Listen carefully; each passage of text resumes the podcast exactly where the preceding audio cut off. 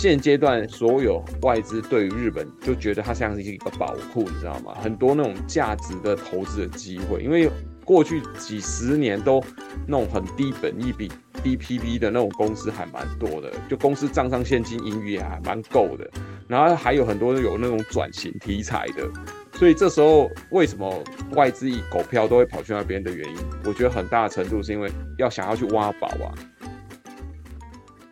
越痛快花钱，越能把钱留下来。大家好，我是财务建筑师 Lydia。Hello，我是小编心怡。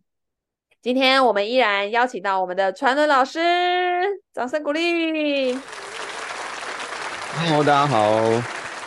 对，传伦老师出现的时候，通常就是市场有一些事情出大事了。哎，大条，这这个代志真大条哈。最近大家去日本玩，又觉得又变得很便宜了，日币又变便宜了，那也助攻了制造业。然后高盛还说，日股迎来十年难得的投资机会。但是，诶，现在日股呢，日经指数在五月十七号盘中突破三万点大关，基本上这个点数我已经八百年没有见过了啦。哦，从那个一九九零年以来的新高哦。那到六月二号收盘。的话，今年以来的涨幅已经超过二十趴了，领先亚洲的各主要股市还有美股哦。啊，到底是在涨什么啊？因为日本，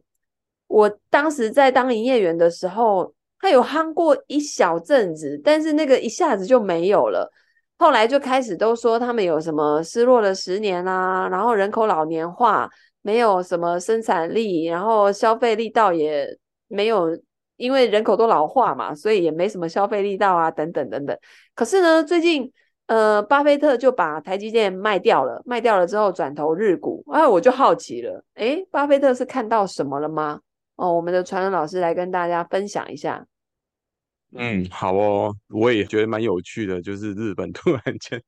大家都夯了起来，而且最近也也有投信公司又打算要募那个。日本的基金，我觉得日本好像偶尔就是时间一到，就是会来那么一下。不过，传轮老师，你先讲一下，原本外资不买日股的疑虑是什么啊？现在这个疑虑是怎样没了哟？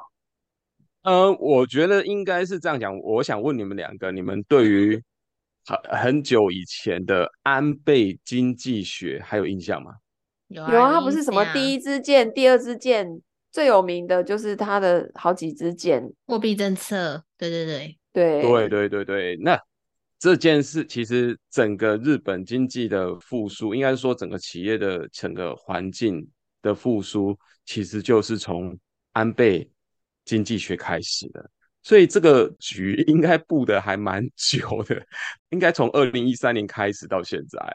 所以它其实只是一个发酵而已。那你说安倍经济学，其实他那三支箭，其实第一支箭就是积极的金融政策嘛，所以你应该很有印象，它是大规模的去做那个量化宽松，货币宽松，嗯，对。那第二支箭的话就是，诶、欸，灵活的财政政策，那主要目的它就是扩大国家的财政支出，然后做很多相关的配套措施，啊，公共建设。那第三支箭最重要，它是。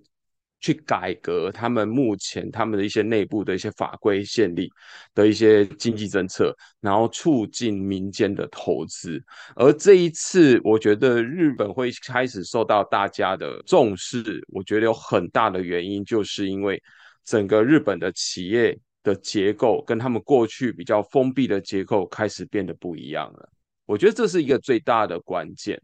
首先，其实日本的企业从过去以来就很。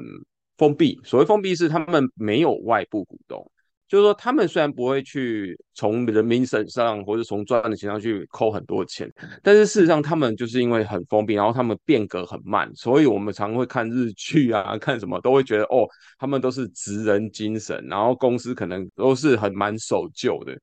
所以他们其实最近这几年开始有一些企业，一些老的企业为了要接轨世界。主要也是因为他们过去的那个生产制造业模式啊，都比较老旧。那他们因为现在资讯科技的发达，他们也是开始不断的去接轨新的技术，然后也引进很多外部的股东。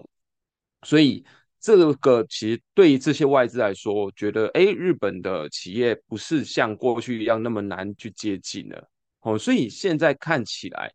目前整个日本的企业似乎已经有开始比较年轻化，而且还有一个很大特别的点是，日本的企业他们账上的现金呢、啊、比例都非常非常高，这是一件还蛮 有趣的现象的，嗯。通常，如果一般企业中现金较高的话，就会担心它成长性很差，对不对？对啊，对啊，他们以前都不太愿意去做投资这件事情。而且你知道吗？如果跟全球企业去比较，日本的，就是说资产负债表里面的净现金的比例，就是净现金是为正的比例，有高达五十八点一 percent。哇，太多了，很高欸。美国只有二十三趴，哎。然后欧洲大概差不多也差不多二十 percent 左右吧。他们留这么多钱要干嘛啊？其实应该是说，日本的企业它蓄积有很庞大的那个现金水位，然后最近就开始慢慢的想要去做一些投资啊，去一些扩张啊，然后还有就是说增加外部股东啊，所以其实某些程度来说。我觉得是他们本身的企业的结构做出了改变，然后还有一个外部的条件。这件事情也是二零一八年发生的，就是中美贸易战。因为中美贸易战之后，其实我们那时候不是有听到很多说要把那个生产线从中国移到别的地方吗？不管是移到越南、移到东南亚、移到其他地方。这件事情其实当时的美国，它某些程度来说，因为中国已经在往外跑，所以它必须在亚洲市场，它还是必须要找一个，呃，算是一个联系窗口或者一个比较重心的地方。那当然日本是首选啊，因为日本跟美国之间的关系本来就一直都还麻吉麻吉的啊，所以我我觉得目前看起来，的确在不管是他们内部的。企业的改革，还是在外部的条件的情况之下，都对于日本经济现在阶段都是还蛮不错。不过我是觉得这件事情其实已经是一段时间的故事，只是蛮有趣的是，最近这段时间好像真的是因为巴菲特投资那个五大商社之后，就整个大家都嗨起来了。而且其实巴菲特投资也有一段时间了，他是从疫情的时候，二零二零年三月的时候开始投资的，就是现在才发酵是怎么回事啊？对啊，而且他主要是投那五大商社嘛，像伊藤忠，然后丸红、三井、住友商事，还有三菱商事。原则上你去看哦，它大部分投资的这些商社都是集团呐、就是不管是做零售、做食品、做房地产、做金融哦，做汽车、媒体、能源、电器，大概就是这些。其实说实在的，以日本的这个市场，我觉得大家可以这样看，就是说他们过去在高端制造业，你看像那个做那个轴承的啊，或者做一些机器人的那些相关设备的，它其实都还蛮厉害的。然后甚至很多在半导体产业，它其实也很多都是世界第一的。就算今天它没有这些改革，它仍旧还有蛮多可以期待的公司。只是说，日本真的是因为过去这几十年来，就是包含它通膨一直拉不起来，然后整个环境的因素都很一在低通膨情况下，然后还媒体很喜欢讲它人口老化，感觉日本就是一个没有活力的市场。可是没想到，它不是没有活力，而只是那个卡波卡班呐。你看，从二零一三年到现在走了十年，哎，差不多啦。那个整个效应开始发酵，我觉得也蛮合理的。但这个回过头来，你又没有需要去特别去做日本投资，我觉得这个就是你在资产配置的时候，你需要去考虑的地方啊。所以现在如果有这种日本基金可以买，哎呀，每次那个发行的时候都是市场有热度，那当然有热度就代表是相对高点呐、啊。那如果这个时候再进去，这样子会不会有什么疑虑啊？嗯，我觉得疑虑也是有的，因为刚我发现，就是我们台湾这些财经的媒体或是新闻媒体上，我所看到的那个外资的引述啊，高盛的那个报告，或是高盛对于日本的一些评论的一些内容，都认为说日本现在的一个价值是可以持续的期待的。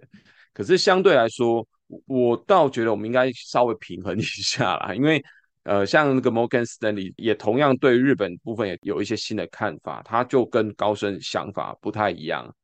像现阶段日本央行它就提到一点，我觉得还蛮不错，因为其实前一段时间大家讨论比较多的应该是呃日本央行它的那个政府政策，包含像之前的什么 QQE 啊，什么 YCC 啊。就是一些所谓的宽松货币政策的框架，是不是有可能已经要去做改变，或者说可是不是继续维持下去？那这个东西就变成说，我觉得现在大家可能是因为第一个市场也涨了，所以市场上会有一种推波助澜的一个效果。那这个情况之下，再加上媒体这样不断一直讲啊，日本迎来什么十年之后，然后又突破三万点，巴拉巴拉这样子。衍生下去，然后大家就会觉得说，好像不买有点 可惜吧。可是事实上，日本股市占全球的投资比重配比其实也没有非常非常高啦，只是说它的有些产业是还蛮热门就是了。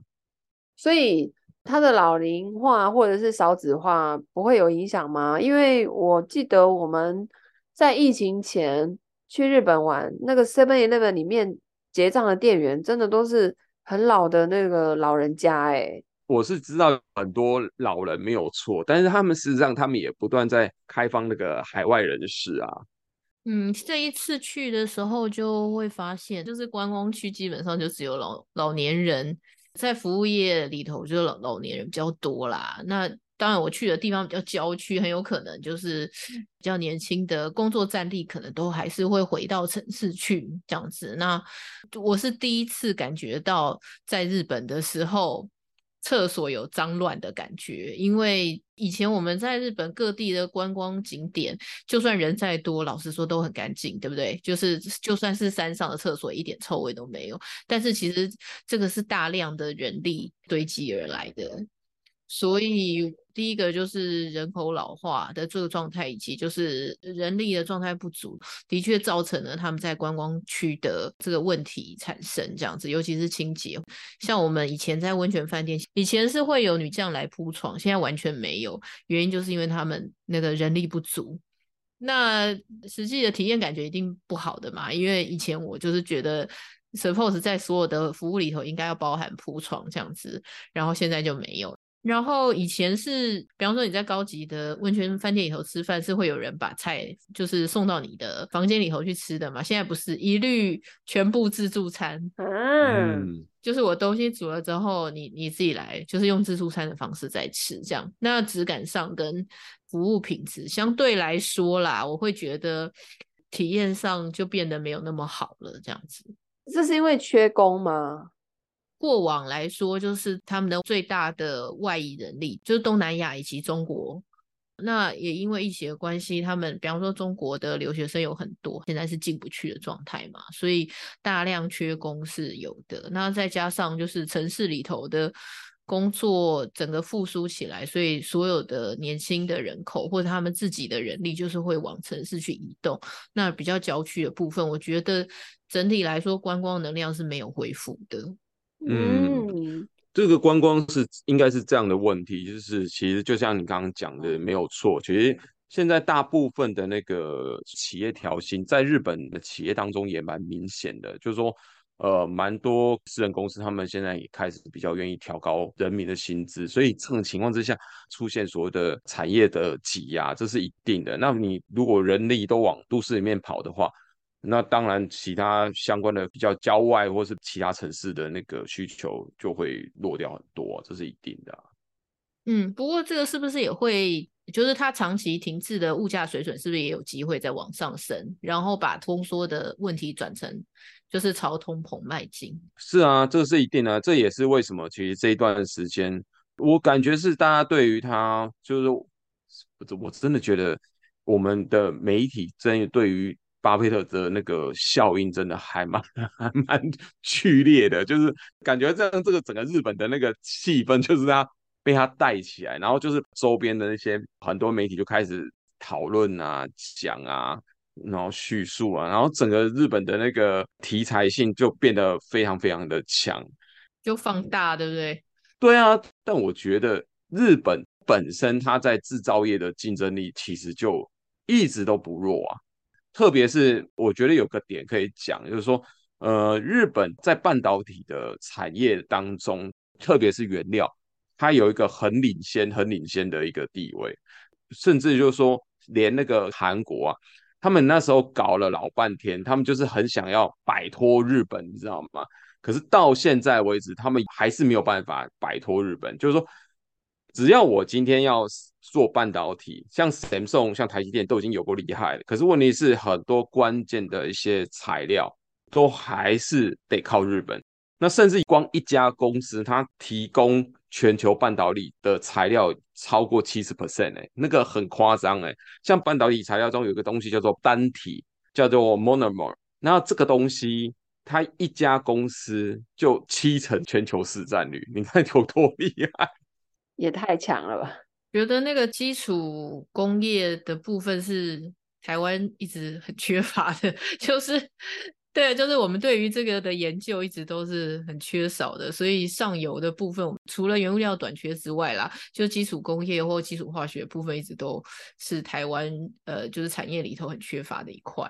对啊，所以我觉得它本身企业就已经蛮强的，然后再加上现在对外资，特别是外国投资人是比较友善的，他们愿意开设两席以上外部股东。其实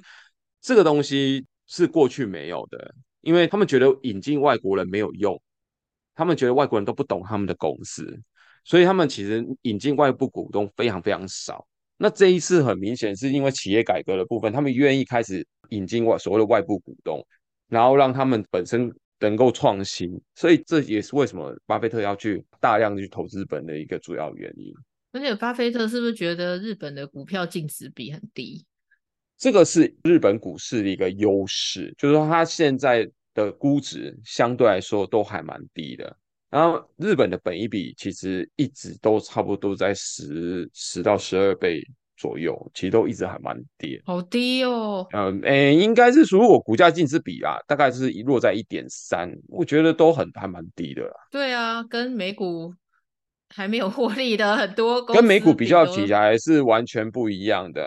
所以他现在就算刚站上三万点，然后创了一九九零年以来的新高，也还还可以喽。当然是还便宜啦，我我是这样觉得，我应该建议是分成两块看，就是如果你是对于有一些产业，特别是公司，哦，比方说刚聊到半导体，或是他们的汽车产业，或是你说它的电暖产业、食品连锁业。然后或者是说一些特殊的产业的公司，你想要投资他公司，对他公司很熟悉，甚至他们的那个银行集团的股息都还蛮高的。那如果你真的对这样公司，你特别去研究这些公司，你去投资它，我觉得是一个不错的逻辑，就是发掘一些价值的投资的机会，我觉得是蛮好的。但如果你说你今天只是哦，我想要参与日本的投资，那你可能就要回去想想看说，你现在投资组合里面。或者是说你是不是已经有做日本的市场的一个配置？那你现在有需要再增加日本的比重吗？哦，这是我觉得是第二层面的问题。你的意思是说，如果已经有 VT，已经是一颗地球了，有需要再加重日本的权重吗？是这个意思吗？对啊，因为你已经有 VT 的话，因为 VT 本身它的日日本的比重大概就是六个 percent 左右了，它已经投资了大概就是六个 percent 左右。那你有需要现阶段？再去买日本吗？那你就是等于是你又 overweight 日本的权重啦。当然了，那如如果说你把它当成一个求标问，那你觉得说它接下来还会再往上飙，那你的当然是可以配置啊。但如果说从资产配置的角度来说，如果你已经有买全球型的像 VT 这样的 ETF 的话，那你的日本的权重已经有六点二 percent 啊，你其实不太需要再跳下去自己去做配置啦。哎，那巴菲特买的那个五大商社股票里面，会不会 VT 也都有啦？呃，可能会有，但是可能要看一下它持股。但是我相信绝对不是前十啦，因为 VT 它毕竟是按照市值加权的 ETF 嘛，所以你还是要看你的公司的规模。那现在 VT 的前几大持股，主要还是以像 Apple 啊、Microsoft 的这种大型的公司为主啊。嗯嗯，但是你也不用担心啊，因为反正。那个巴菲特有买五大商社啊，伯克夏、海瑟威也是 VT 的前十大持股啊。所以怎么串怎么连，你间接持有。对，就是哎，巴菲特有的都给我来一点这样。对啊，其实市场上很多人都在讲说，你干嘛特别去买日本？那你买波克夏就好了，而且有股神帮你顾。然后我我的想法是说啊，你干嘛买股神？你干嘛买波克夏？VT 帮你顾。波克夏也是会超贵的，好不好？又不是随便，VT 便宜多了。对对啊，而且你看哦，假设现在 VT 的规模是两百七十八亿美金嘛，它现在日本的投资比重大概是六点二 percent。我这样算下来，其实 VT 持有日本股市的金额大概就十七亿多美金。那如果你换算台币，就是五百多亿。当然，我们知道，我们可能有投资人都只是，哎，我可能小小买，小小买。可是事实上，除非你真的觉得说，哎，我想要把日本做一个可能短期有个题材性的，或者说它基本面最近这段时间有机会往上走的一个波段操作，所谓的非核心的投资的话，那倒还行。但是对我来说，我的做法，我与其去买进一个国家别的 ETF，我反而会去觉得说，现在日本的产业当中，或是个股当中有没有什么好的机会？我觉得这个反而更有优势啦。反而比你买国家型的那种 ETF 要来的好很多。所以那个传人老师的意思就是说，呃，如果你是要求稳的百分之八十，你其实不用特别去买日本的股票，对不对？对，因为地球里面有日本了。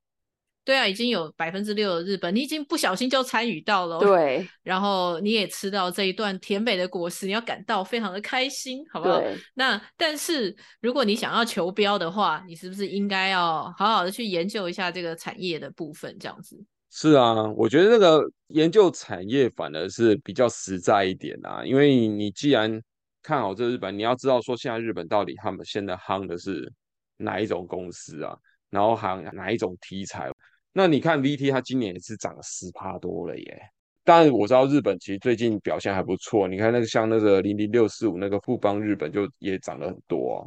那当然大家也会对这个市场有期待嘛。那你现在去追，呃，就是看它接下来的预期有没有机会再往上走。可是我觉得你们要小心一个风险啊，就是日本的市场的上涨是因为美国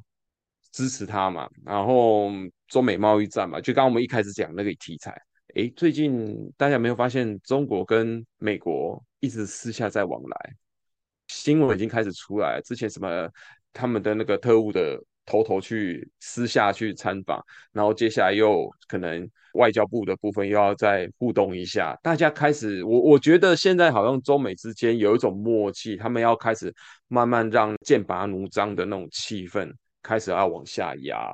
那当然，这个我觉得对于全世界来说是件好事。但是如果说接下来，哎，中国也愿意让步，美国也愿意让步，然后让彼此间的商业又重新又回来，哎，那会不会又故事又有一点点不一样？那我觉得说，这可能大家的稍微去关注一下这些议题。嗯，就是风险的部分嘛，嗯、对不对？是的。那那个刚刚传人老师有说，像他们的金融股的部分，因为利率调整的关系嘛，所以金融股的股价就大幅反映出来这样子。那所以它可能是一个可以观察或研究的产业，对不对？那除了金融股之外，还有其他就是日本值得研究的产业吗？就是像电子股相关的啦，然后还有汽车，然后其实电子电机一直也是日本。很强的地方，特别像它一些呃做机器人的、啊、电子电机，然后光学镜片，然后像光学镜片一定是后仰，还有就是说一些可能游戏相关的哦设备相关的，我觉得某些程度来说，我们跟日本的那个产业还蛮像的，就是我们彼此之间有点像是互补跟关系很深的联动性，那。你如果是守台湾的电子产业的投资人，我觉得你投资日本其实也应该没有什么太大难度。你只是要了解说，比方说在半导体，它是主要是负责是哪一块的一个业务，或者说提供哪一块的产品，哪一块的化学材料。那这个东西都是我觉得蛮好切入的地方啊。当然有些人会觉得说，哦，就麻烦了，然后我就直接买日本 ETF 或者买基金就好。当然我我觉得说这样也不是不行，只是说。对我来说，我觉得我会比较建议说，反而从个股的角度上去，因为现阶段所有外资对于日本就觉得它像是一个宝库，你知道吗？很多那种价值的投资的机会，因为过去几十年都那种很低本益比、低 PB 的那种公司还蛮多的，就公司账上现金盈余也还蛮够的，然后还有很多有那种转型题材的，所以这时候为什么外资一狗票都会跑去那边的原因，我觉得很大程度是因为要想要去挖宝啊。所以这代表日本里面有很多宝藏可以挑喽。其实日本一直都是这样子啊，只是说他们过去是很排外的。然后都不喜欢让你老外来那边伸手伸脚。虽然我跟你美国麻吉麻吉，但是你们你们要进来我公司搞事没门儿，吼！但现在可以，所以这个是一个很大的转捩点啦。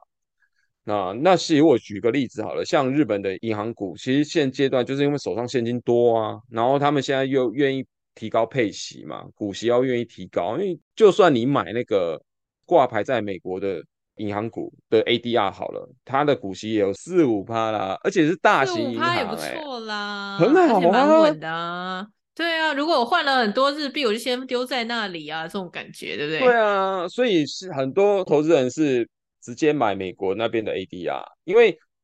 它不是课那个三十 percent 的 withholding tax。它是日本公司挂牌在美国的 ADR，所以它的税率是要跟日本。然后我记得好像是哦，就像 RDSB 是挂挂欧洲的话，对对对对对对，百分之三十。还有那个 BTI 嘛，就是那个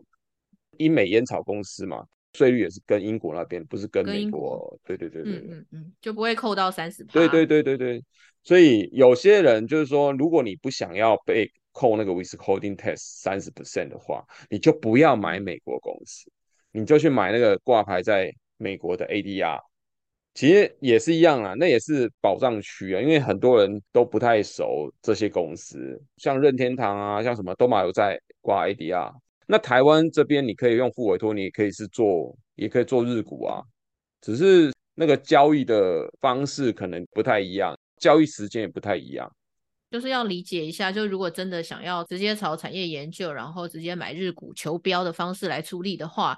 哎，第一个就是要注意你的就是交易方式可能会有些不一样，对不对？然后第二个就是观察它跟台股的上下游的关系嘛，比方说有一些台股。呃，可能 ABF 很标啊，那它的上游材料它其实是在日本，那你就可以去炒日本，比方说上游材料、化学材料的方式去做思考跟演进，那整个产业就会被你拿捏到位，对不对？因为你就理解到说，哎，这个上下游的相关性就出现了，那需求有高的时候，下游会不错的话，上游自然也不会太差，对不对？没错啊，还有一个更简单的方法，你就把那个 ETF 的前十大持股调出来就好了。因为指数它本身它就会有一个显性的表征，假设它是用按照市值加权，它就会表征就会告诉你说啊，我这个国家最强大的公司是谁，最有影响性。答案都在这里了啊，对啊，就是从这边找就对啦，而且很有趣啊，你看，你看那个 EWJ，就是那个 iShares 发行那个 EWJ 日本的 ETF，跟零零六四五富邦的日本 ETF。它的第一大持股全部都是 Toyota Motor Corp，嗯，然后第二大都是那个 Sony，然后第三大就是那叫做 Keyence，就是那个做那个机器人的那一个，然后第四名就是那个 Mitsubishi，都一样哦。其实你光看这些都已经告诉你答案了啊。反正来到日本就是这这些前十大，然后来到地球就是这些 前十大，永远就长那样。然后来到台湾就是这些前十大。对，所以我觉得最核心的就是说，你要不要去跟风去做日本股市？我觉得应该是你要先先看一下你现在手上有什么吧。如果你先知道说，哦，我已经都有 cover 到这一个概念了。日本的股市上涨，其实我已经有参与到，那我何必现在还要再跳下去追呢？嗯嗯嗯，对不对？我觉得核心关键在这边。那如果说你今天手上都没有任何跟日本有一点关系的东西，好，那你可以选择说，我现在要增加日股大盘的投资，还是我要增加日本特殊的一些产业投资，可能台湾没有的，或者我比较熟悉的，然后我去针对这个东西去做研究。你再把它放进你的投资组合，这才有意义啊！啊，不然你一个篮子里面很喜欢一直买同样的东西，黑马就会变得很重复性很高，你只是让自己不好管理而已啊。好，所以实际上我听到现在啊，当时那个巴菲特卖掉台积电，然后去买了日股的时候，去加码日股的时候，嗯，我那时候对日股的印象就是，嗯，